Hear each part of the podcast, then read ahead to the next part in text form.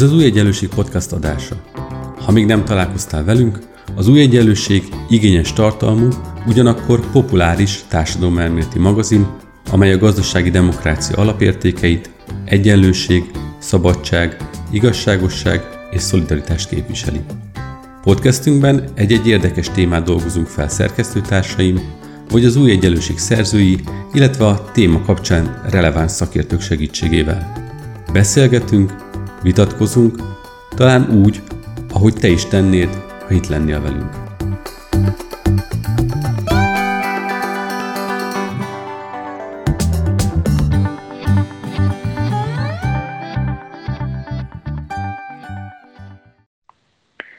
Üdvözlöm a hallgatók, Bíró Nagy András vagyok, ez az Új Egyenlőség Piros podcastja. Én a Piros Podcast egyik szerkesztője vagyok, és a mai adásban lakhatási kérdésekről fogunk beszélni, annak apropóján, hogy egy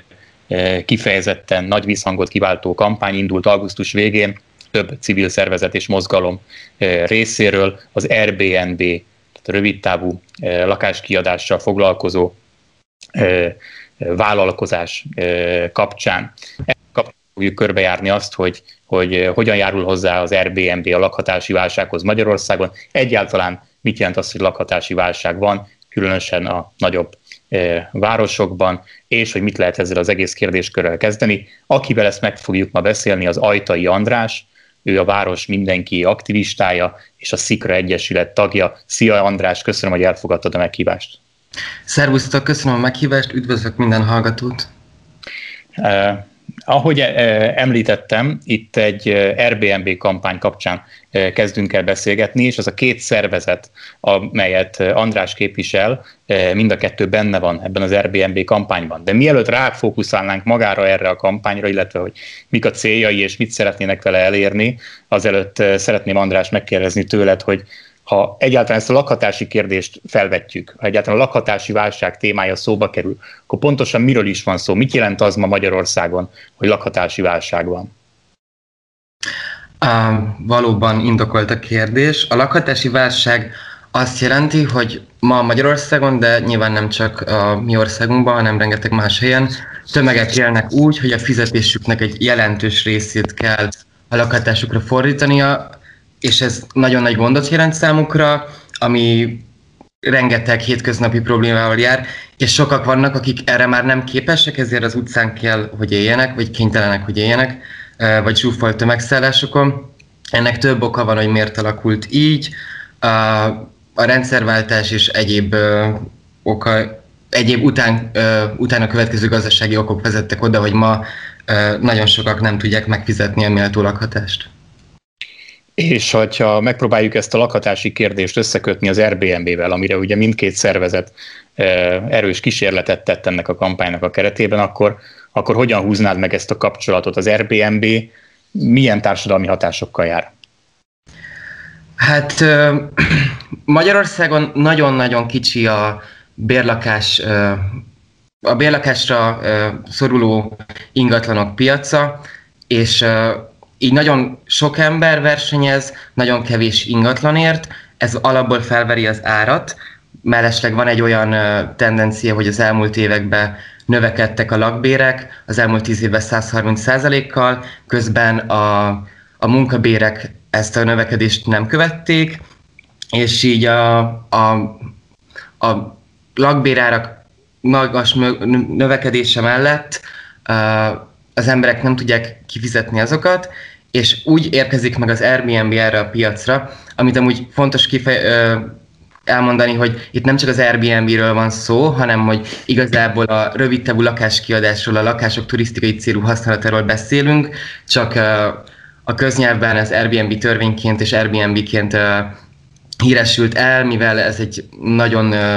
monopól helyzetben lévő platform, ami elviszi a legtöbb ilyet, de hogy ugyanúgy beszélhetünk ilyenkor a Vrbo-ról, vagy a Booking.com-ról, tehát hogy igazából szerintem most az egyszerűség kedvéért igen beszélünk úgy, hogy Airbnb, de hogy tágabban értelmezzük, hogy, hogy mik vannak itt, és hogy úgy csatlakozik be a lakhatási válságba az Airbnb, mint említettem, a kevés bérle, bérlésre alkalmas ingatlanból vesz el,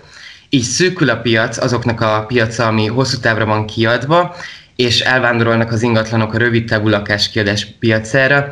és így generál még magasabb lakbérárakat. Mi a célja a Stop Airbnb kampánynak, ami augusztus végén indult? A célunk az, a, a Város Minden Két csoport már több mint 11 éve foglalkozik lakhatási kérdésekkel, és, és nagyon sokat foglalkoztunk üres lakásokkal, hajléktalan érdekvédelemmel, ö, szociális bérlakással és, és minden más lakhatási kérdéssel. Most ö, idén a, a parlament elfogadott ilyen törvényt, ami megengedi az önkormányzatoknak, hogy egy rendeletben szabályozzák azt, hogy egy évben mi az a maximális napszám, amit rövidtávú lakáskiadásra lehet fordítani a kerületben. Ekkor indult el a kampány, megkerestünk más csoportokat, akik úgy gondoltuk, hogy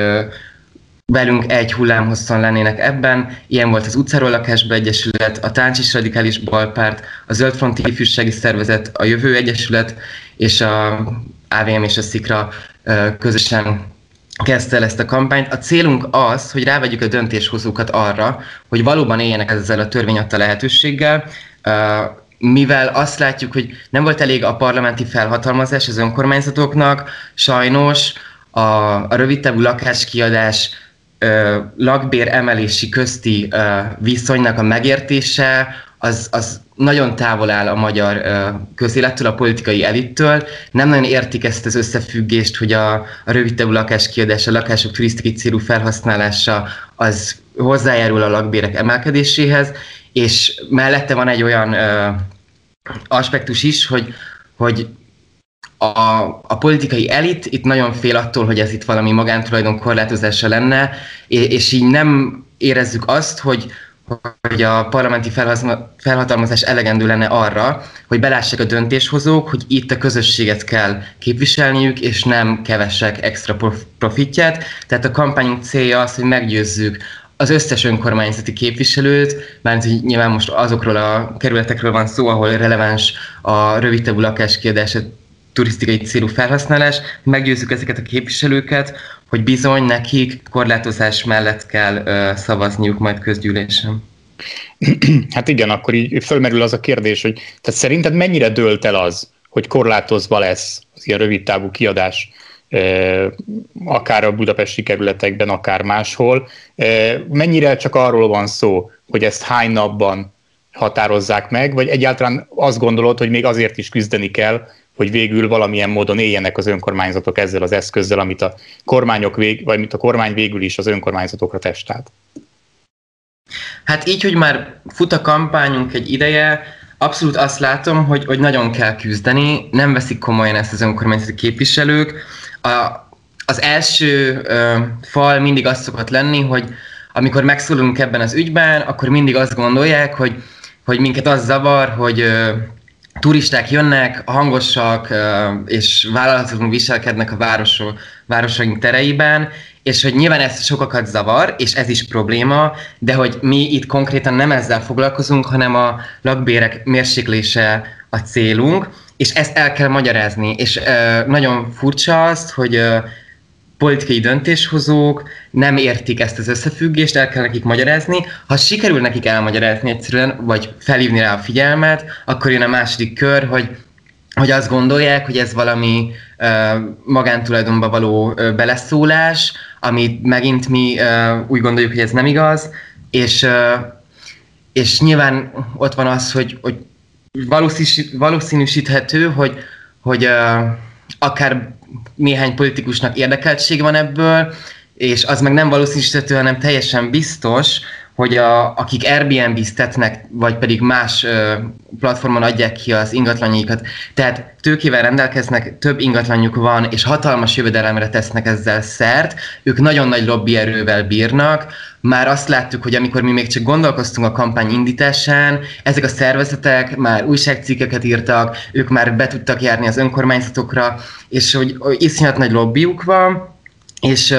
minden platformon megjelennek, és, és igyekeznek arra, hogy ne lehető, le, lehetetlenüljön el az üzletük, ami teljesen érthető, hiszen nekik nagyon nagy biznisz van ebben, Közben a, a másik oldalon a lakosság ugyanúgy nem tud arról, hogy igazából a lakások turisztikai felhasználásának a mérséklésével csökkenne nekik a lakbér. Tehát, hogy azok, akiknek jó lenne a korlátozás, azok nem tudnak erről, ők általában dolgozó emberek, nincs idejük arra, hogy foglalkozzanak ezzel, nekik a, az, hogy mennyiben javulna a lakhatásuk, az arányaiban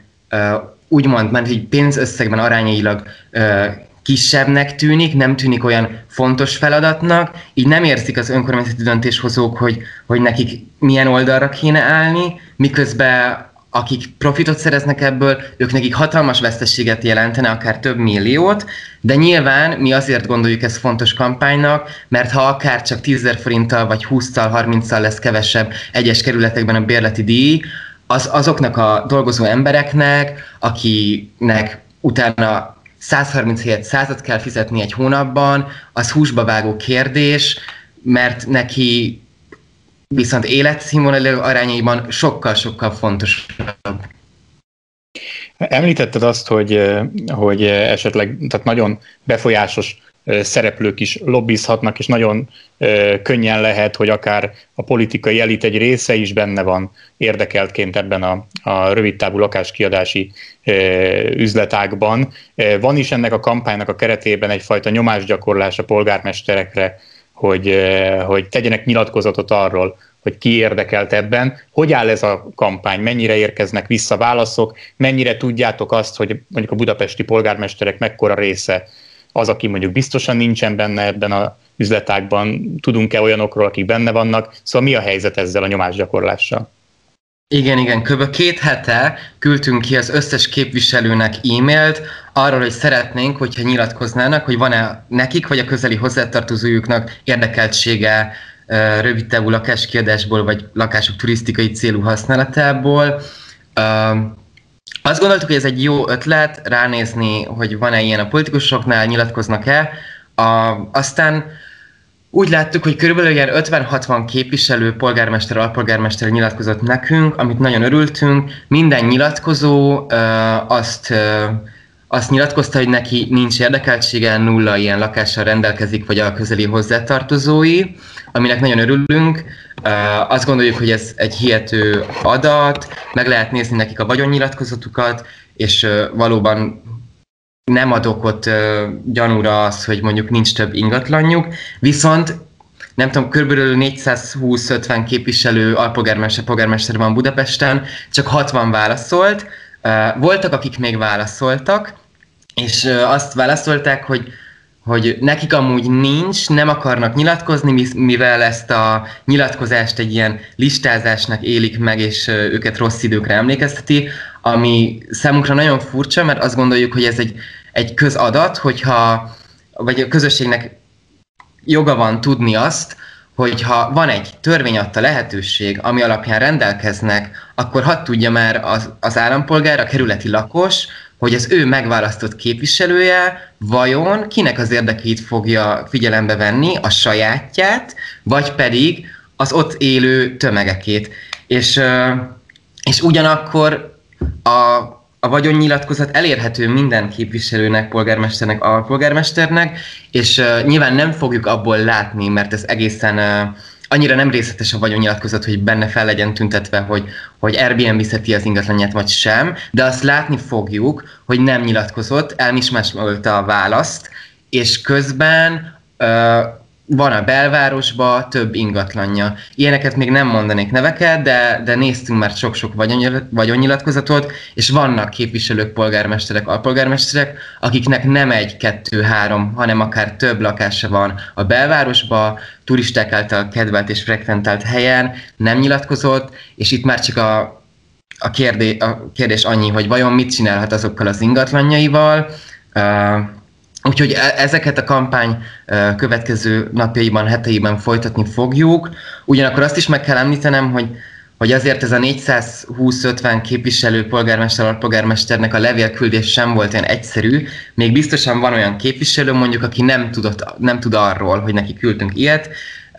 Ez csak egy ilyen, nem tudom, az önkormányzatok hibája, hogy annyira nem elérhető minden e-mail cím, csomó e-mail címnek írtunk, és azt nyomta vissza, hogy, hogy hibás címzet, vagy akármi, ami nyilván egy más kérdés vett fel, hogy így miért nem érhető egy önkormányzati képviselő e-mail címe, de ezen is munkálkodunk, hogy minden képviselő megkapja az üzenetünket, és legyen lehetősége nyilatkozni. Amúgy, egy, amúgy fideszes képviselőktől és polgármesterektől is kaptok választ, vagy jellemzően ellenzékiekről van szó? Ez a 60 ember, aki nyilatkozott, ez mind ellenzéki képviselő, a teljes palettát lefedve, tehát hogy minden ellenzéki pártból volt olyan, aki nyilatkozott, hogy neki nincs érdekeltsége, Uh, most arányokról nem beszélnék, hogy melyik uh, uh-huh. pártok jobban vagy kevésbé. Uh, Fideszes képviselő nem, vagy egy kormánypárti képviselő nem válaszolt nekünk, vagy egy nyilatkozatot nem küldött vissza. Olyan volt, aki válaszolt nekünk, hogy hogy anarchisták vagyunk, meg kommunisták vagyunk, meg akármi ilyesmi, és hogy nem méltat minket válaszra. Um, ez érdekes, majd megnézzük a vagyonnyilatkozatot, hogy milyen uh, tulajdon, tulajdonjai vannak a belvárosban. Na, hogyha itt a érdekösszefonódásokon túllépünk és visszalépünk a kampány eredeti céljához, akkor az lenne a kérdésem, a következő kérdésem, hogy egyelőre milyen reakciók érkeztek a különböző kerületi polgármesterek részéről, mennyire, me, tehát látsz-e már olyan konkrét kerületeket, eh, ahol, ahol elég valószínű, hogy lesz valamilyen típusú szabályozás, rövid távú lakás kiadásra. Látsz olyan kerületeket, akik már most biztosra vehető, hogy ebből megpróbálnak kifarolni. Szóval mi erre most a politikai reakció? Mennyire látod azt, hogy átmegy az üzenetetek? Hát ö, azt tudni kell, hogy, hogy az Airbnb ö, már, mert ez az egész ö, téma már korábban is felmerült azért több kerületbe és több polgármester programjába ö, látható, vagy, vagy beszélt erről a, a kampányba. Ilyen mondjuk a hatodik kerületben Soproni Tamás, neki már próbálkozása is volt, hogy korlátozza valahogy, ö, de, de a, meg Niedermüller is ilyeneket mondott, ő a hetedik kerületben polgármester, viszont azt látjuk, azt érzékeljük, hogy hogy a mostani lehetőséggel mégsem uh, annyira biztos, hogy élni akarnának, pontosan azért, mert a,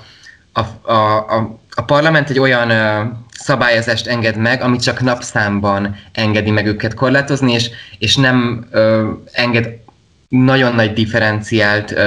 rendelkezési jogkört. Uh, ez, ez nyilván probléma, és, és adhatott volna az országgyűlés egy, egy jobb felhatalmazást, egy átgondoltabbat, mi azt gondoljuk, hogy,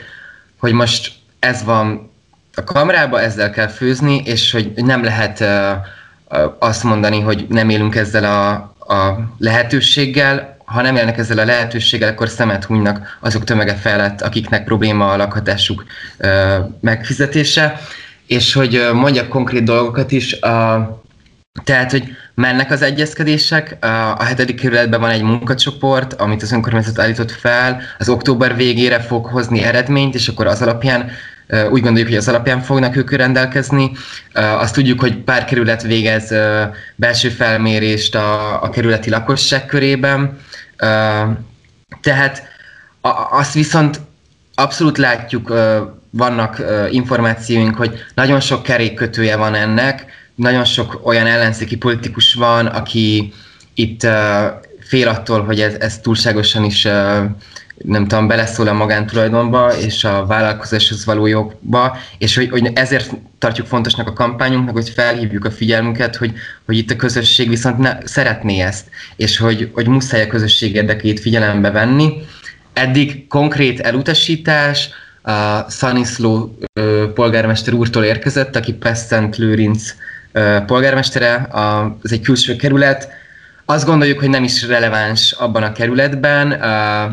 hogy ők úgy korlátozzák, hogy maximálisan 30 napban. Attól függetlenül azt gondoljuk, hogy nekik is kéne korlátozni, hiszen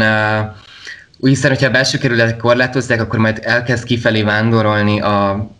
ez a piac, tehát hogy egységes korlátozás kéne, és a főváros azt tudjuk, hogy egy ilyen tervel áll elő, egy ilyen javaslattal áll elő az összes kerületnek, ami uh, differenciált, tehát a belső kerületekben alacsonyabb napszámmal, a külső kerületekben magasabb napszámmal, és abban a tekintetben is uh, különbséget tesz, ez, tesz majd ez a javaslat,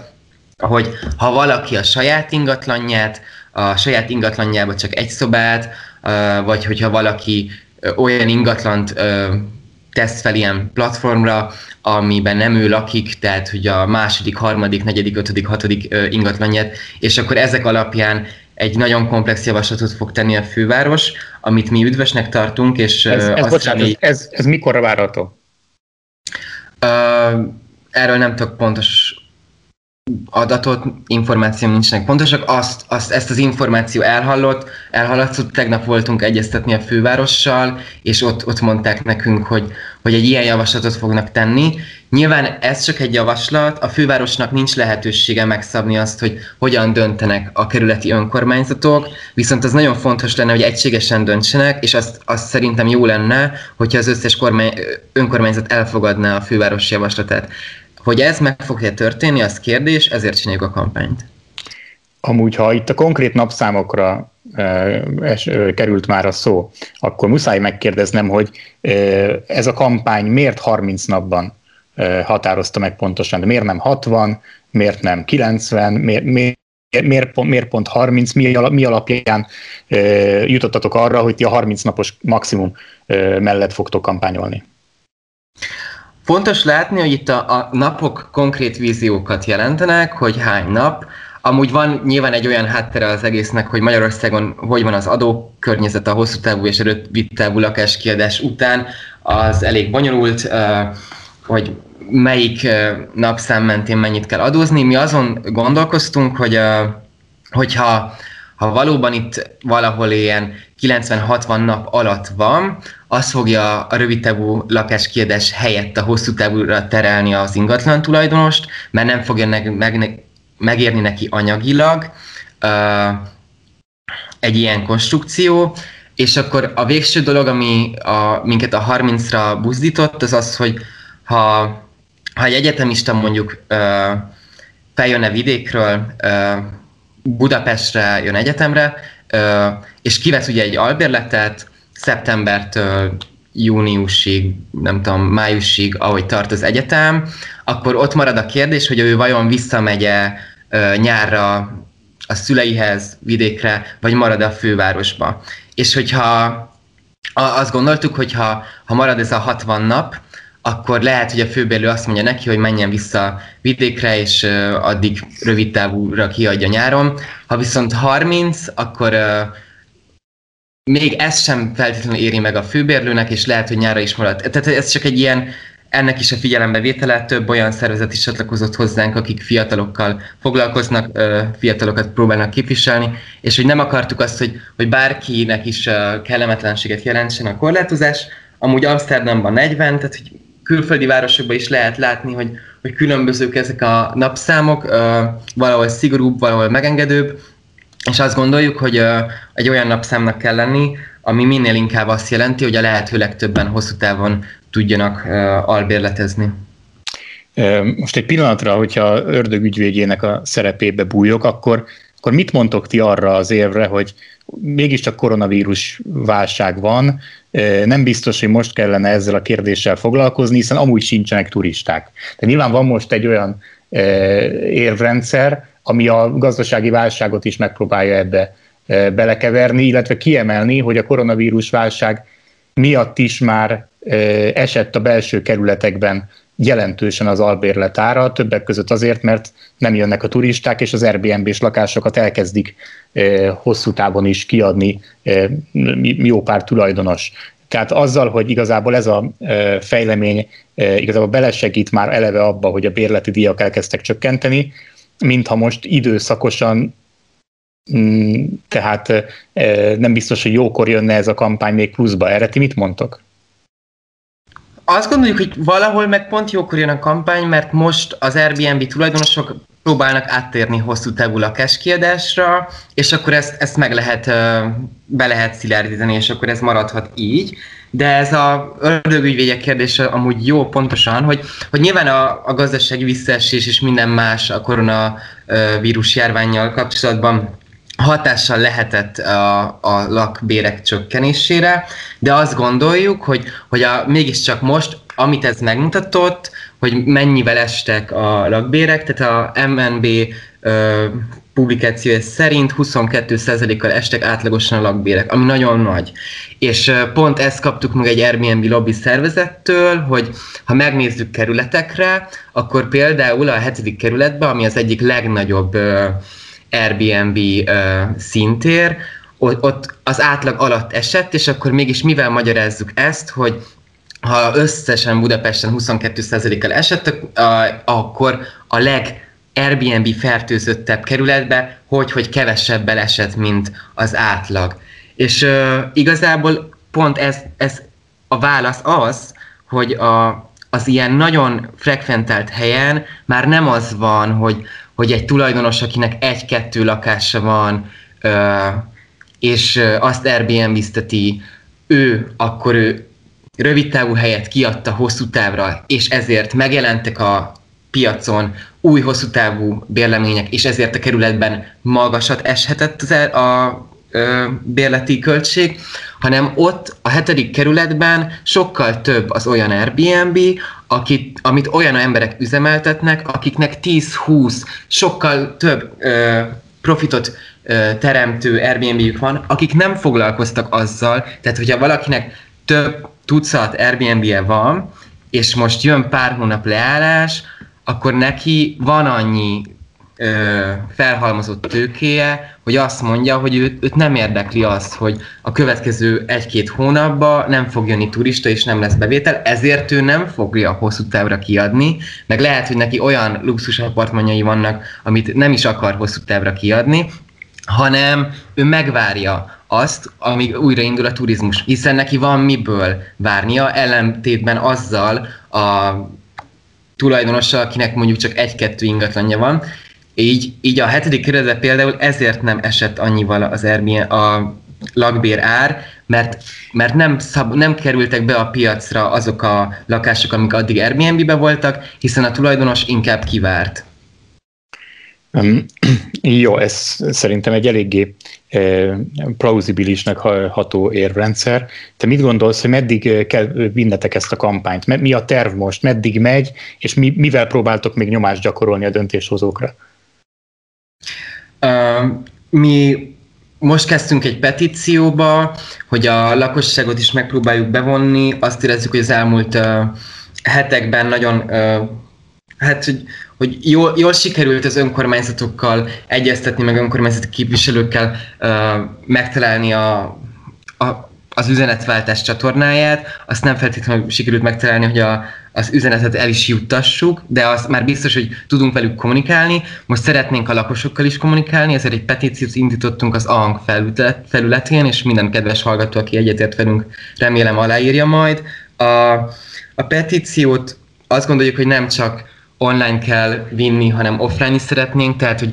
ö, mától elkezdünk standolni is, és megpróbálunk az utcán is jelen lenni, és minél többeknek elmagyarázni ezt az összefüggést, hogy, hogy mi a baj az Airbnb-vel. Ebben az a jó, hogy a, a lakosok nagy része nem szereti az Airbnb-t, pont azért, mert hangos és zajos, és ö, már csak el kell nekik mondanunk, hogy amúgy még növeli is a lakbírárakat, és reméljük, hogy akkor így a lakosok majd beállnak mellénk. Nagyon kérjük a lakosokat, hogy hívják fel az önkormányzati képviselőik figyelmét, küldjenek nekik e-mailt, levelet, találkozzanak vele, menjenek be a fogadóórára, és kérjék meg őket, hogy korlátozzák az Airbnb-t, hiszen az az ő érdekük. Uh, és uh, hogy a kampánynak milyen elemé lesz még, arra nyilván hatással lesz az, hogy, hogy milyen járványügyi intézkedések lesznek, Uh, mi szeretnénk pár radikálisabb akciót is, uh, amiről még nem akarok elmondani mindent, de azt gondoljuk, hogy, hogy nyilván most ez, ez egy jó kérdés, hogy az önkormányzatoknak mikor van testületi ülése, a főpolgár, a főváros mikor fogja elkészíteni a javaslatát és letenni az önkormányzatoknak, és arról mikor tudnak szavazni, és hogy mikor milyen járványi intézkedések lesznek, tehát ez most ilyen taktikai kérdés alatt van. Most a végén megvillantottad azért, hogy itt valójában ugye az aktivista szervezetek teljesen más eszközökkel játszanak, mint a e, politikai pártok. E, mondanál zárásként e, néhány szót arról, hogy mondjuk emellett a kampány mellett az a mozgalom, amiben benne vagy, ez a szikra, ami nem olyan régen e, alakult, vagy akár a város mindenkié is, milyen egyéb dolgokkal foglalkozik mostanában, mi a profilja, és, és igazából hol lehet majd veletek találkozni, hogyha éppen nem ennek a kampánynak a keretén belül. Igen, persze. A Szikra Egyesület egy, ö, hát most már több mint egy éve alakult, aztán tavaly augusztusban ö, került össze pár aktivista, baloldali aktivista, akik azon gondolkoztak, hogy hogy hamarosan itt van az önkormányzati választás, tehát hogy akkor gondolkoztak, hogy lesz önkormányzati választás, és hogy, hogy nagyon jó lenne az, hogyha az önkormányzati választáson baloldali, zöld baloldali ö, képviselők is bejutnának, politikusok is bejutnának, és lenne ö, képviseletük és akkor Szabad Budapest néven uh, alakult meg ez az aktivista tömörülés, akik dolgoztak azon, hogy, hogy az általuk kijelölt uh, uh, hű és elfű uh, bal és zöld uh, politikusoknak segítsenek abban, hogy megnyerjék a, a választást. Ez sikerült is, támogattuk a Baranyi Krisztinát, a, a Piko Andrást, a, a Karácsony Gergőt és a Szűcs Balást, és mind a négy jelölt uh, nyert is a választáson. Azóta a Szabad Budapest átalakult, és, és egy bejegyzett egyesület lett, Szikra Egyesület névem, de amúgy ezt egy mozgalomnak szánjuk, Szikra mozgalomnak, és azt próbáljuk, azon intézkedünk, hogy minél több képviselő, minél több képviselője legyen a valódi baloldalnak. És nyilván ez egy aktivista közeg, sok önképzés van, meg vita, és, és azon vagyunk mindig, hogy, hogy olyan dolgokat csináljunk, ami valóban segítség a magyar embereknek. A, amikor bejutott a koronavírus járvány, akkor létrehoztunk egy Facebook csoportot, uh, amiben különböző akciókat próbáltunk megtenni, hogy segíthessünk minél többeknek. Volt maszkvárrás, uh, próbáltunk koordinálni olyat, hogy hogyan jutassunk el maszkot egészségügyben dolgozóknak, olyanoknak, akiknek kötelező dolgozni, még akkor is, amikor járványhelyzet van, tehát munkásoknak, és próbáltunk, csináltunk készfertőtlenítőt, és ezeket eljutatni olyan helyre, ahol szükség van rá. Ilyeneket fogunk szerintem a jövőben is csinálni, hogy hogy minél inkább valódi problémákkal foglalkozzunk, és valóban baloldali embereket segítsünk, és, és azt elérni, hogy legyen baloldali politika a magyar intézményesült politikában is. Az új egyenlőség részéről pedig azt tudjuk mondani, hogy ha ilyen típusú valós problémákra baloldali megoldásokat kínáló kampányok vagy akciók lesznek, akkor annak a jövőben is teret fogunk adni, úgyhogy várjuk majd a, a Szikra és a Város Mindenki és más szervezeteknek is a hasonló akcióit. Mi ezekről örömmel fogunk beszámolni. Köszönöm András, hogy velünk voltál. Köszönöm szépen. Én pedig eh, szeretném megköszönni a hallgatóknak is, hogy velünk voltak a, a mai adás során is, és azt tudom ígérni, hogy a következő hetekben is hasonlóan izgalmas témákkal fogjuk folytatni a viszonthallásra.